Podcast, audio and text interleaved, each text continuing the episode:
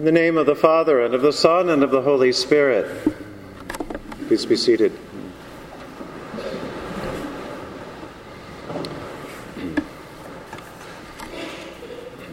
Some of you may know more about Pentecost than you know.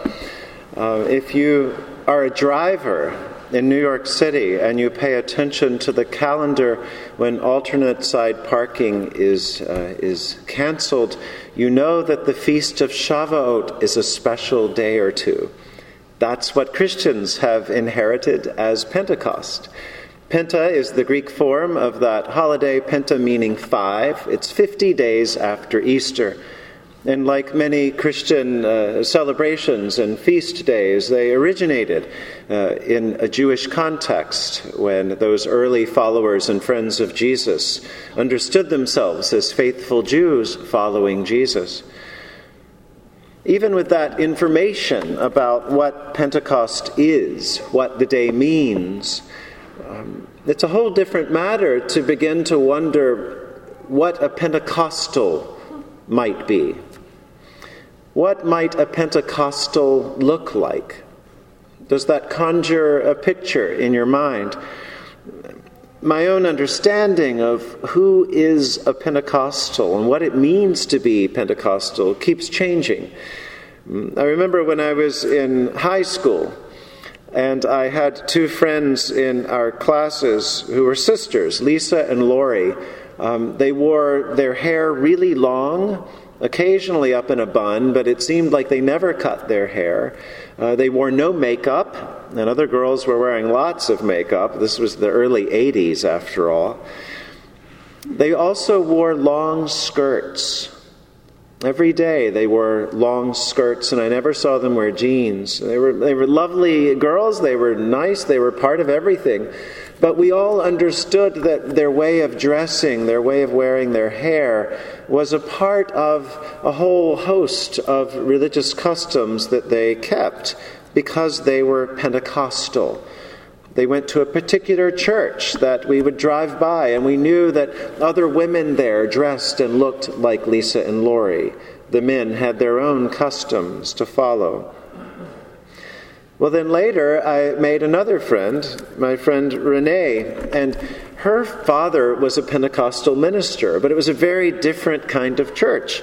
Um, her father watched a lot of television. They would occasionally sip a good glass of wine. Uh, Renee was a cheerleader in high school and uh, a part of everything that was going on. Um, I was invited to visit their church one day, and I went. It was this massive space full of people. Uh, the music was a little different than what I was used to.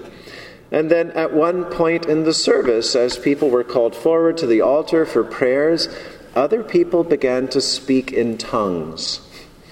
Some of you may have experienced this in another church or seen it in a movie or a television show. Um, to me, it felt very, very strange, very different, very odd. Um, I had a lot of, of, of preconceptions about it. Um, in this particular context, though, it, it wasn't as scary as I imagined it might be. It was strange, it was odd, it was not a part of my own experience. Um, but I could tell that this was a bunch of people who loved each other and were, were doing what they could to express God's love in their midst. It was just a very different expression than what I was used to. Over the years, I've, I've wondered about this. What does it mean to receive gifts of the Holy Spirit? What does it mean to, to be a Pentecostal? Am I a Pentecostal? I don't speak in tongues. I struggle to speak English, and I'm learning a little bit of Spanish. But I certainly don't speak in tongues or have the gift of tongues in the way some Pentecostals understand it. But I do have other gifts. You have other gifts. In his first letter to the Corinthians, St. Paul describes spiritual gifts. We just heard the scripture, but I think it bears repeating. It bears repeating again and again and again. There are varieties of gifts, Paul says. Varieties of gifts, but the same Spirit. There are varieties of service, but the same Lord. And there are varieties of working, but it is the same God who inspires them in everyone. To each is given the manifestation of the Spirit for the common good. I love that sentence especially. If I feel like the Holy Spirit has come upon me in some new and strange way, and yet I, I, I, show it to you and you don't get it or don't understand it, I have to question is this of the Holy Spirit? Or is this of the holy ego, according to John? Paul goes on To one is given through the Spirit the utterance of wisdom, to another the utterance of knowledge according to the same Spirit, to another faith by the same Spirit, to another gifts of healing by the one Spirit, to another the working of miracles, to another prophecy, to another the ability to distinguish between spirits to another various kinds of tongues, to another the interpretation of tongues. All these are inspired by one and the same Spirit, who apportions to each one individually as the Spirit wills. That's a long list of spiritual gifts, isn't it? As I've grown through the years in my own faith and especially in my own experience of the church and Christians who populate the church, I've, I've really changed my mind about what a Pentecostal looks like. And so I've come to see each one of us as being as fully a Pentecostal as those friends of mine in high school. I see what Paul is talking about. I've seen it for years. I see it in this congregation. Uh, there are those who have the gift of tongues, those who can learn other languages and can translate and can, can move through other cultures beautifully and easily. That is an absolute gift.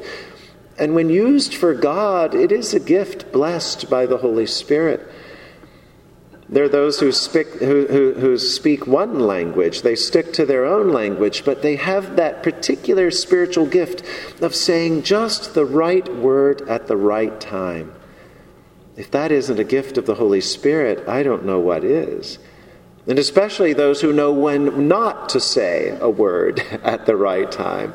Another deep and mysterious gift of the Holy Spirit that I don't often have. I think of the healers in our midst, the nurses and the doctors who come in and out of this church. You have gifts of the Holy Spirit, especially as you allow God to work through your life. There's no other way you could do what you do. I think of the teachers among us, those who've taught Sunday school, those who've taught primary school, those who teach in colleges and academies and other places. When you allow the Spirit to move through you, that is, in fact, a gift of the Holy Spirit. Our new friend Jeff Smith is a deacon in the Episcopal Church. There he is. and a deacon means he has a day job in addition to being in a church on weekends. His day job is running the Episcopal Church as chief operating officer. He has spiritual gifts of administration. That's in the scripture, right alongside with speaking in tongues and handling poisonous snakes. I don't often pray for the gift of handling a snake, but I do often pray for that gift of administration. Would that God would raise up more holy administrators to help us, to help us all.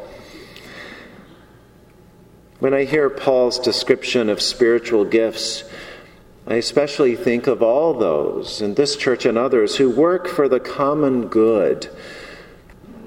The common good, a phrase, an image, a reality that so many in our culture and others have all but forgotten. They certainly don't work for it, or talk about it, or run on it. And so it's left to us to struggle for the common good and to invoke every power and energy of the Holy Spirit to animate us, even in the face of violence, even in the face of terrorism, even in the face of ignorance and meanness and despair, to continue to work for that spiritual gift of the common good. When I might begin just for a moment, just for a second, to imagine someone else's welfare being as important, if not more so, than my own. Many days that is a gift from outside myself, it's a gift from the Holy Spirit. being Pentecostal looks like so many different people. It, it looks like those folks who were sharing lunch yesterday. They're volunteers in our HTNC shelter. And one of the volunteers now is a former guest of the shelter. Thanks be to God. Being Pentecostal looks like those of you who are on the, the telephone and email chain of Trinity Cares, and you, you help folks when they need a hand in little ways and large ways. Being Pentecostal looks like singing in the choir and volunteering and rehearsing even when you're tired. It looks like contributing and supporting programs that help others being Pentecostal looks as simple as saying a prayer because the Holy Spirit prays within us. This is that particular day in the life of the church when churches give thanks for the coming of the Holy Spirit in a, in a lively and dramatic way. But it wasn't the first coming of the Holy Spirit, and it certainly isn't the last. The Holy Spirit comes on and on in each of us. And so, especially on this day, as we celebrate God's entrance into our lives of His Holy Spirit in surprising and startling ways, may we continue to be on the lookout for God's stirring and singing and crashing and calming ways. May we continue to be alert to the ways in which the Spirit tears down what is old and broken or dead in order to make room for what can be new, for energy and hope and resurrection. May we be open to God's Holy Spirit, and may we be faithful Pentecostals. In the name of the Father, and of the Son, and of the Holy Spirit. Amen.